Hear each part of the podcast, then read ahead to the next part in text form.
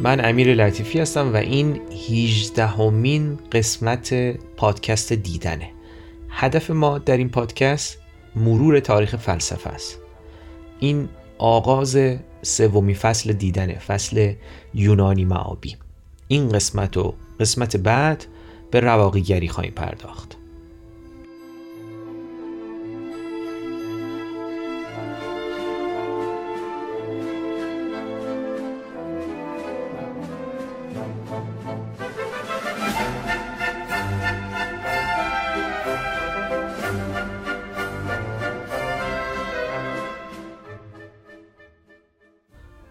از اونجا که ما در حال روایت تاریخی هر لحظه باید نیم نگاهی به گذشته و نگاهی به آینده داشته باشیم. اگر گاهی حال همیشه اساس کنونی رو هم در پیش زمینه گذشته که ازش حرف می‌زنیم ببینیم که دیگه فبها. چند دقیقه در مورد مسیری که اومدیم حرف بزنیم. البته گرچه هنوز اول راه هستیم ولی مسیری که طی کردیم اینقدر طولانی شده که اجبارا فقط به مرور قله هاش بسنده می‌کنیم.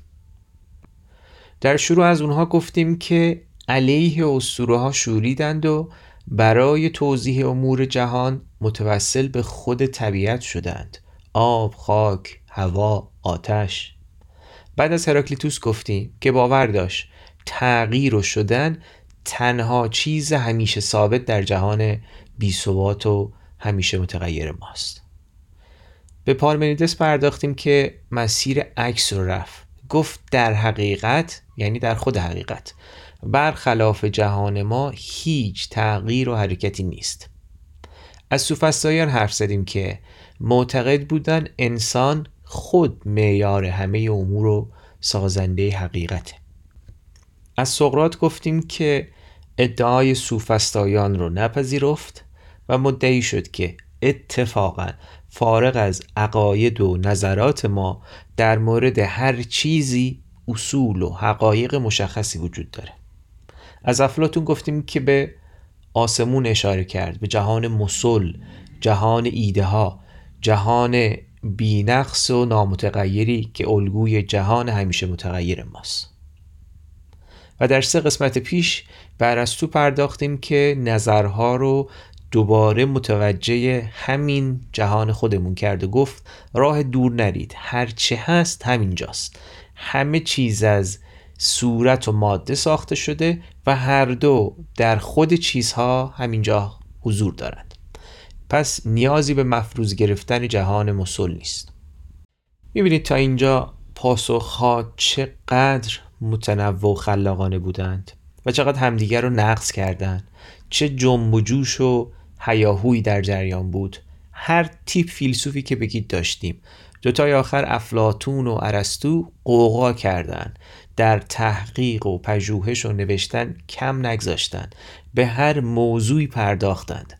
جهان، انسان، خدا، معرفت، اخلاق، سیاست، حکومتداری، زیبایی شناسی. افلاتون ارسطو چنان ریشه‌ای و اساسی در هر عرصه‌ای وارد شدن که عملا شدن مبدع فلسفیدن.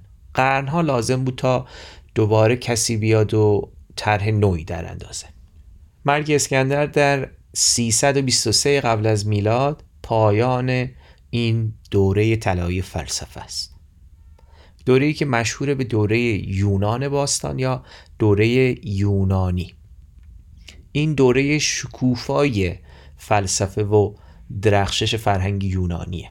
یونانیان به خودشون می‌گفتن هلنی. و همین دلیل این دوره به دوره هلنی یا هلنیسم هم مشهوره. تا پیش از تسلط اسکندر بر های بزرگی از جهان آن روزها از جمله یونان در سرزمین های یونانی دولت شهرهای مستقلی مستقر بودند. شهرهایی که دولت خودشون رو داشتن اسکندر این واحدهای سیاسی رو در هم شکست و استقلالشون رو گرفت.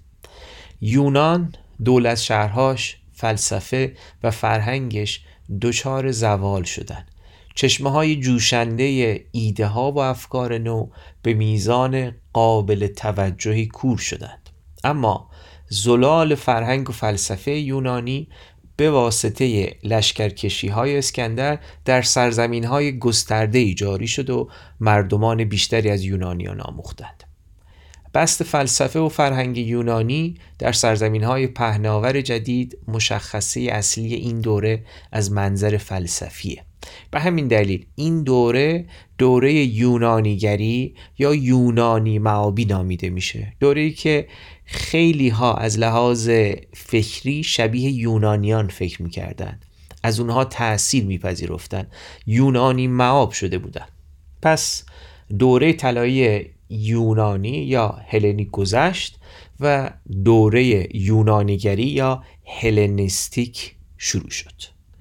رواقیگری، کلبیگری، اپیکوریسم، شکگرایی و نوفیساغوری. اینا از جمله شاخه های اصلی فلسفه در این دوران جدید هستند. رواقیگری، کلبیگری و اپیکوریسم در مقایسه با فلسفه های قبلی فرد محورترند بیشتر بر فرد، سعادت فردی و اخلاق تاکید می‌کنند تا جمع و جامعه و حکومت و سیاست. فلاسفه این دوره چندان مثل افلاتون و ارسطو دقدقه های بزرگ سیاسی برای پایگذاری حکومت و جامعه ایدال ندارند. این میزان از فردگرایی در فلسفه اتفاق جدیدی بود ولی این فلسفه ها در حوزه های کلان دیگه حرف آنچنان ویژه‌ای نداشتند. شکگرایی از دیگر گرایش های فلسفی این دوره در اصل به شکل مثبت قصد ایجاب یا ایجاد چیزی رو نداره. به زبان ساده شکگرایان با شک نمی‌خواستند چیز جدیدی بسازند بیشتر امور رو نفی و رد می‌کردند. نوفیساغوریان هم که از اسمشون معلومه. نسخه از همون فیساغوریان قدیمی بودند. مشخصا شرایط شرایط دوران رکوده. یکی از مشخصات نوعی دوران رکود گرایش به التقاطی گراییه التقاطی یعنی ترکیبی یعنی گردآوری شده. فلسفه التقاطی یعنی فلسفه که ترکیبی از ایده های فلسفی دیگه است. ترکیبی که نامتجانس خوب شکل نگرفته و گاهی متضاد. التقاطی اصولا بار منفی داره صفت مثبتی نیست. در دوره رکودی که بهش اشاره کردم در فقدان فلسفه های نو ادهی سرگرم ارائه فلسفه های التقاطی با رجوع به گذشته طلایی پیش از خودشون شدند. یه پرانتز باز کنم. من می‌تونم سخت تلاش کنم در متنی که برای شما می نویسم هیچ واژه غریبه و سنگینی برای هیچ کسی نباشه مثل همین التقاطی و ایجاب و غیره. می‌تونم مفاهیمی که این واژه ها بهشون اشاره دارند رو توضیح بدم ولی خود واژه رو به کار نبرم. این کار آسونی نیست. من هم قصد انجام دادنش رو ندارم. چون اگر حتی یه ذره پیگیر باشید بعدا همین التقاطی رو توی صد تا متن و بحث میشنوید و می‌بینید. گرچه سعی من اینه که متنها تا جای ممکن ساده باشن ولی گهگاه بهتره از فن های استفاده کنم که اهل فن استفاده می‌کنن. دونستنشون حتما بعدا کمک می‌کنه. پرتز بسته بریم سراغ اولین مکتبی که قراره در موردش حرف بزنیم. مکتب رواقی. رواقیگری برای عموم از دیگر مکتبایی که اشاره کردم آشناتره. همین سالهای اخیر کلی کتاب دربارش یا در زمینش به فارسی ترجمه و منتشر شده. رواقیگری در کشور ما نسبتا مورد اقبال عمومی قرار گرفته. این اتفاق بیدلیل نیست. چه شباهتی هست میان وضع ایرانیان این سالها و یونانیان قرن چهارم پیش از میلاد؟ پاسخ زوال. زوال نقطه اشتراک ماست. اونها دچار درماندگی، سرخوردگی، خستگی و زوال بودند. ایران امروز هم دچار همین وضعه. اسکندر دولت شهرهای یونانی رو تسخیر کرده اوضاع به هم ریخته. طبیعیه که در چنین وضعی کسی کتابهایی مثل جمهور و قوانین افلاتون نمی نویسه و در اونها طرحهای بلندپروازانه برای ساخت آرمان شهر ارائه نمیده. مگر اینکه خودش دولتی باشه و هر وقت احساس خطر کرد به قصد عوام فریبی تبلیغات سیاسی پروپاگاندا کنه و برنامه توسعه راهبردی 20 ساله و 25 ساله رو کنه. بر صورت یکی از رویکردهای معمول در زمانه ناامیدی از ایجاد تغییرات بزرگ و استراب نسبت به آینده نامعلوم یعنی وضعیتی که ما دوچارشیم و یونانیان قرن چهارم دوچارش بودن رجوع به درونه بازگشت به خوده پاسخ فردی دادن به مشکلات جمعیه و خلاصه ارجحیت دادن به سعادت فردی و شخصیه. وقتی که سعادت جمعی دور از دسترس به نظر می‌رسه. چنین وضعیتی بستر مناسب و طبیعی تولد و رشد ایده ها فلسفه ها و حتی کسب و کارهایی که در اونها مرکز و اولویت به فرد و سعادت فردی داده میشه. خروجی این بستر می‌تونه شامل طیف گسترده باشه از رواقیگری و کلبیگری و اپیکوریسم گرفته تا مثبت اندیشی مدیتیشن یوگا حتی شرکت های مهاجرتی. نخ تسبیح این فهرست فردیت. نسخه هایی برای سعادت یا دست کم آرامش فردی در جامعه و زمانه ناآرام. بریم سراغ رواقیگری.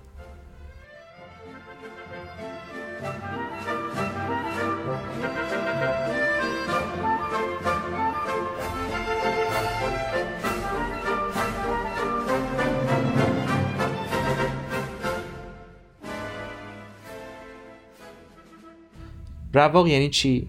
رواق در معماری فضای مسقف و ستونداریه که دور بنای اصلی یا در ورودی بنا قرار داره. توی معماری ایرانی اسلامی هم رواقها زیاد دیده میشن. توی مسجدها و زیارتگاه ها رواقها همون راهروهای مسقف بیرون امارت اصلی هستن که با ستونهایی از فضای بیرونی تفکیک میشن. میگن زنون رواقی وقتی می‌خواسته نطق کنه زیر این رواقها می ایستاده و به همین دلیل مکتبی که بنیاد نهاده رواقی یا رواقیگری نامیده شده. وقتی میگیم رواقیگری فقط از آرای یه فرد مشخص حرف نمی‌زنیم. رواقیگری یک مکتبه. گرچه مؤسسی داشته که به ایده های اولیش شکل داده توسط عده دیگری هم دنبال شده. عده که ایده های اولیه رو فربهتر و غنیتر کردند از چهار اسم می‌خوام نام ببرم. زنون رواقی سنکا اپیکتتوس و مارکوس آوریلیوس. به یک زنون قبلا اشاره کردیم. این اون زنون نیست. اون زنون ادامه دهنده راه پارمنیدس بود که در قسمت هفتم در موردش حرف زدیم. رواقی صفتیه که به این یکی زنون نسبت میدیم تا با اون دیگری اشتباه گرفته نشه.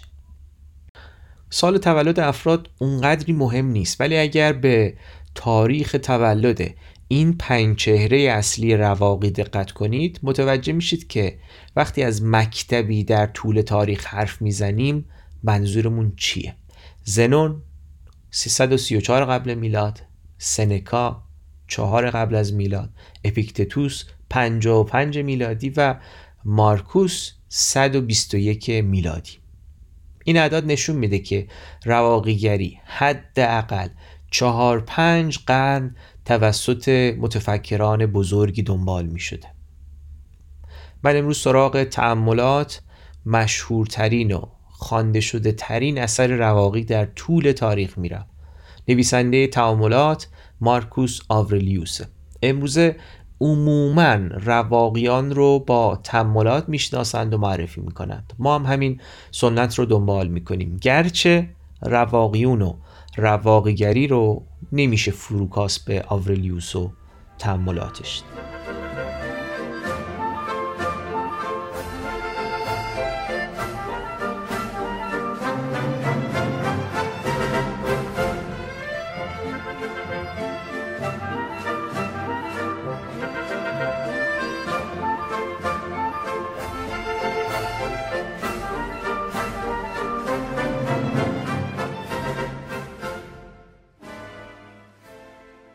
ابتدا کمی با خود آورلیوس آشنا بشیم. آورلیوس امپراتور روم بود. مسلط بر بخش بزرگی از جهان اون روزها. یکی از قدرتمندترین انسانها در طول تاریخ. قادر بود به هر سبکی که مایل زندگی کنه هر مال و زمین و زن و مردی که می‌خواد رو تصاحب کنه هر شهوتی رو که میشه خیال کرد عملی کنه. با این حال با معیارهای اخلاقی معمول سالم و فضیلتمندانه زندگی کرد. علاقه به امپراتور شدن نداشت. دوست داشت فیلسوف بشه ولی برخلاف خواست قلبیش به عنوان امپراتور انتخاب شد. مثل روستایان لباس می پوشید روی تخت های سفت و خشن می خوابید. یکی از بهترین امپراتورهای روم بود. تعملات مجموعه یادداشت های شخصیه که قصد انتشارش رو نداشت. این یادداشت ها رو در سالهایی تحریر کرده که روم درگیر جنگ بود. کتاب رو عرفان ثابتی به فارسی ترجمه و نشر ققنوس منتشر کرده. متن بسیار روانی داره. به شدت توصیه می‌کنم بخونینش. رواقیگری رو فلسفه‌ای در اخلاق می‌دونند. چون تمرکز اصلیش اخلاقه. تمرکز اصلی تعملات مارکوس هم اخلاق. اما هیچ فلسفه اخلاقی پیدا نمیشه که تکلیفش رو با جهان و کیهان مشخص نکرده باشه و مستقیم بره سراغ نحوه عمل در جهان. اصلا چنین چیزی شدنی نیست. فیلسوف اول مجبوره جهان رو تبیین کنه بعد انسان رو توضیح بده و بعد بره سراغ اخلاق. اخلاق موضوعش رابطه همین دوتایی که مجبور مقدمتا توضیح بده یعنی انسان و جهان. موضوع اخلاق رابطه انسان و جهان و رابطه انسان ها با یکدیگره. رواقیان هم همین کارو کردند. اما اصل نوآوریشون در اخلاقی بود که تجویز کردند نه تبیینی که از جهان و طبیعت ارائه دادند. با اولین نقل قول درباره فیزیک و کیهانشناسی رواقی از تمولات بریم سراغ کتاب.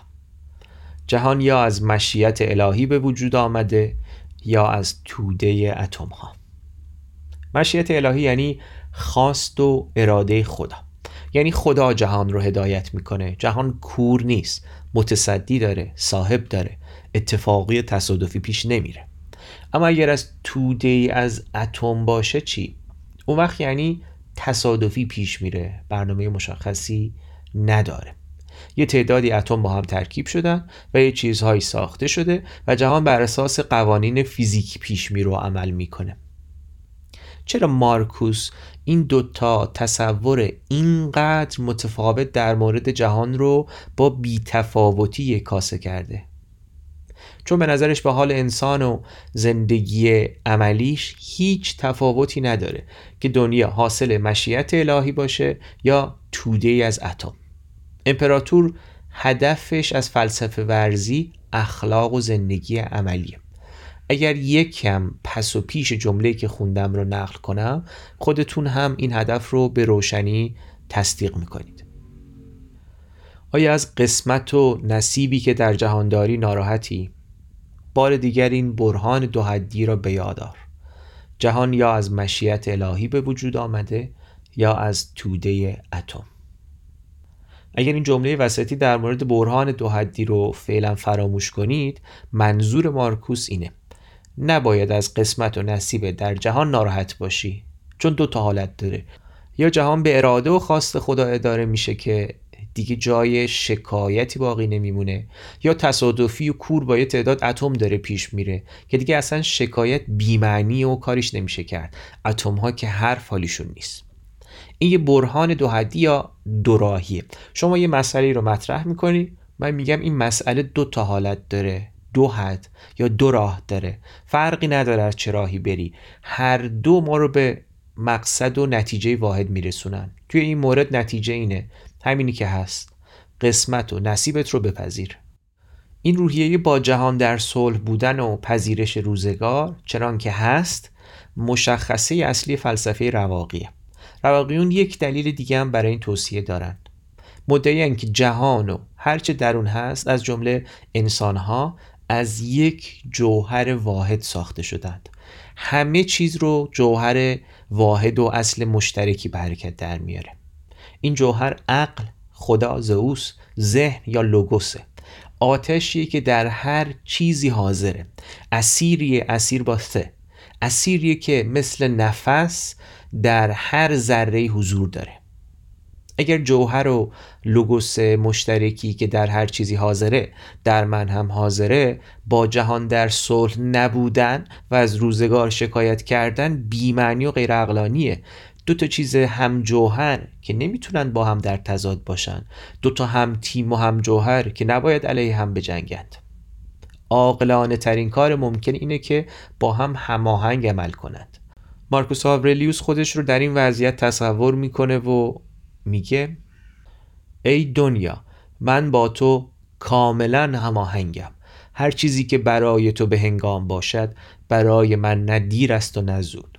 ای طبیعت آنچه تمامی هایت به بار می آورد میوه مطلوب من است. همه چیز از تو در تو و به سوی توست.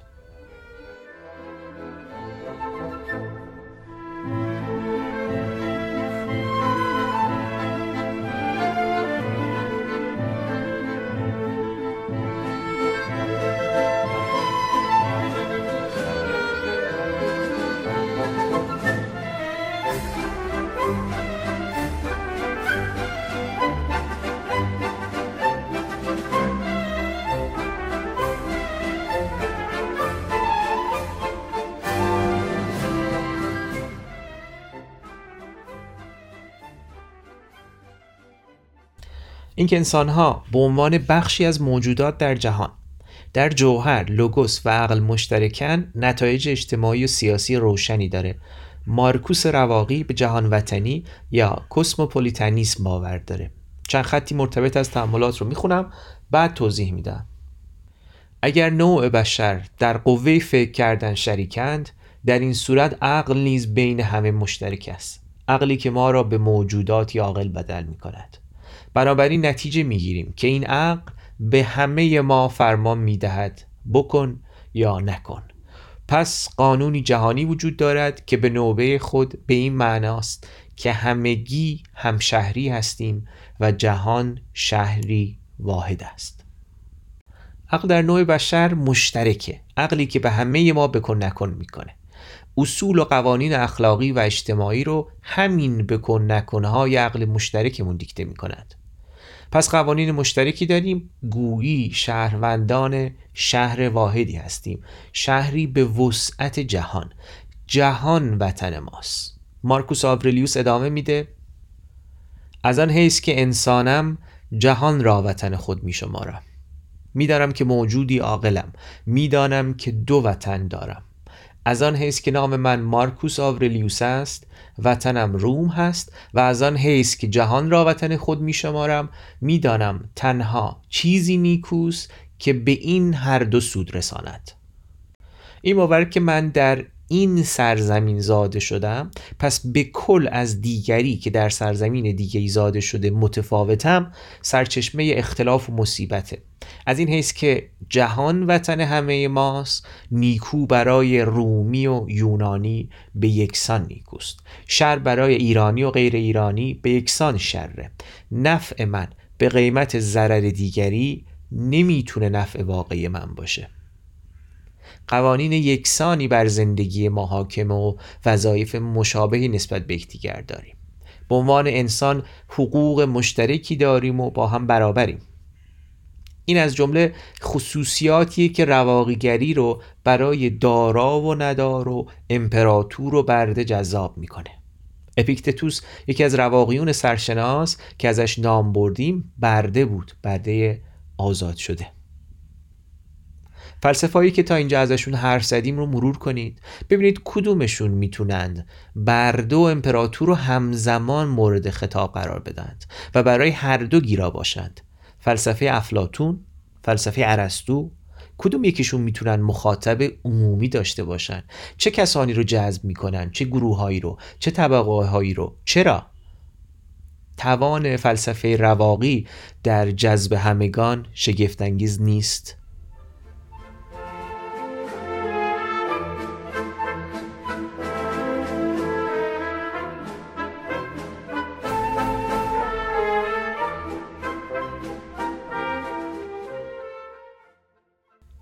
این از قسمت 18 هم باقی ماجرای رواقیگری بمونه برای قسمت بعد.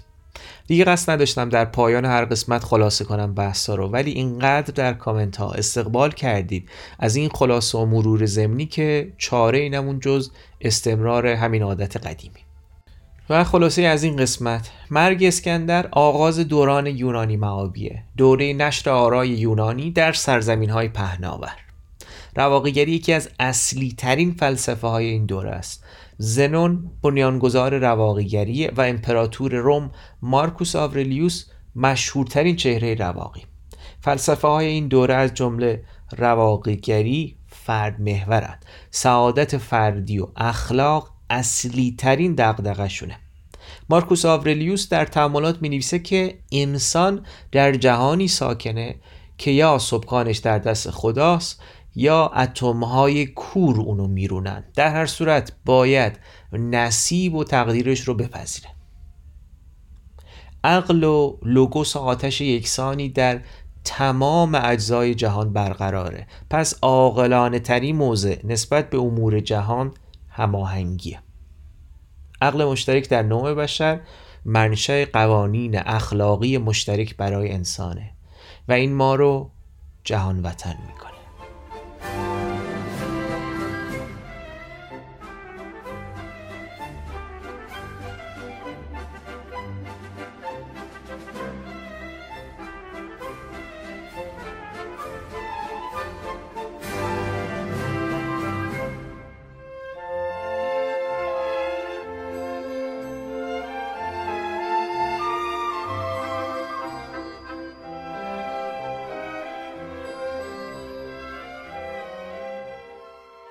خوشحالم که این پادکست رو میشنوید. برام در توییتر، تلگرام، اینستاگرام یا Castbox بنویسید یا ایمیل بزنید.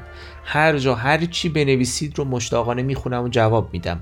شناسه دیدن. در همه جا دیدم پادکسته ایمیلش هم دیدم پادکست at sign Gmail تا به امروز بیش از دویست هزار با قسمت های مختلف دیدن شنیده شده. شما و فقط شما دیدن رو به دیگران معرفی کردید و بدون معرفیتون این مقدار شنیده نمی‌شد. لطفا لطفا دیدن رو در گروه کانال و حساب هایی که دسترسی دارید معرفی کنید. ضمنا می‌تونید از طریق صفحه دیدن در هامی باش حمایت کنید از این پادکست. دوستان خارج از ایران می‌تونن از طریق سایت پتریان و آدرس patreon.com دیدن پادکست از دیدن حمایت مالی کنند. در قسمت بعدی خیلی بیشتر از تعملات نقل قول میارم. در مورد رواقی زیستن رواقی مردن و هنر و زیبایی حرف می‌زنم. دست آخر هم به نقد آنچه از رواقیان گفتیم می‌پردازیم. فعلا تا بعد.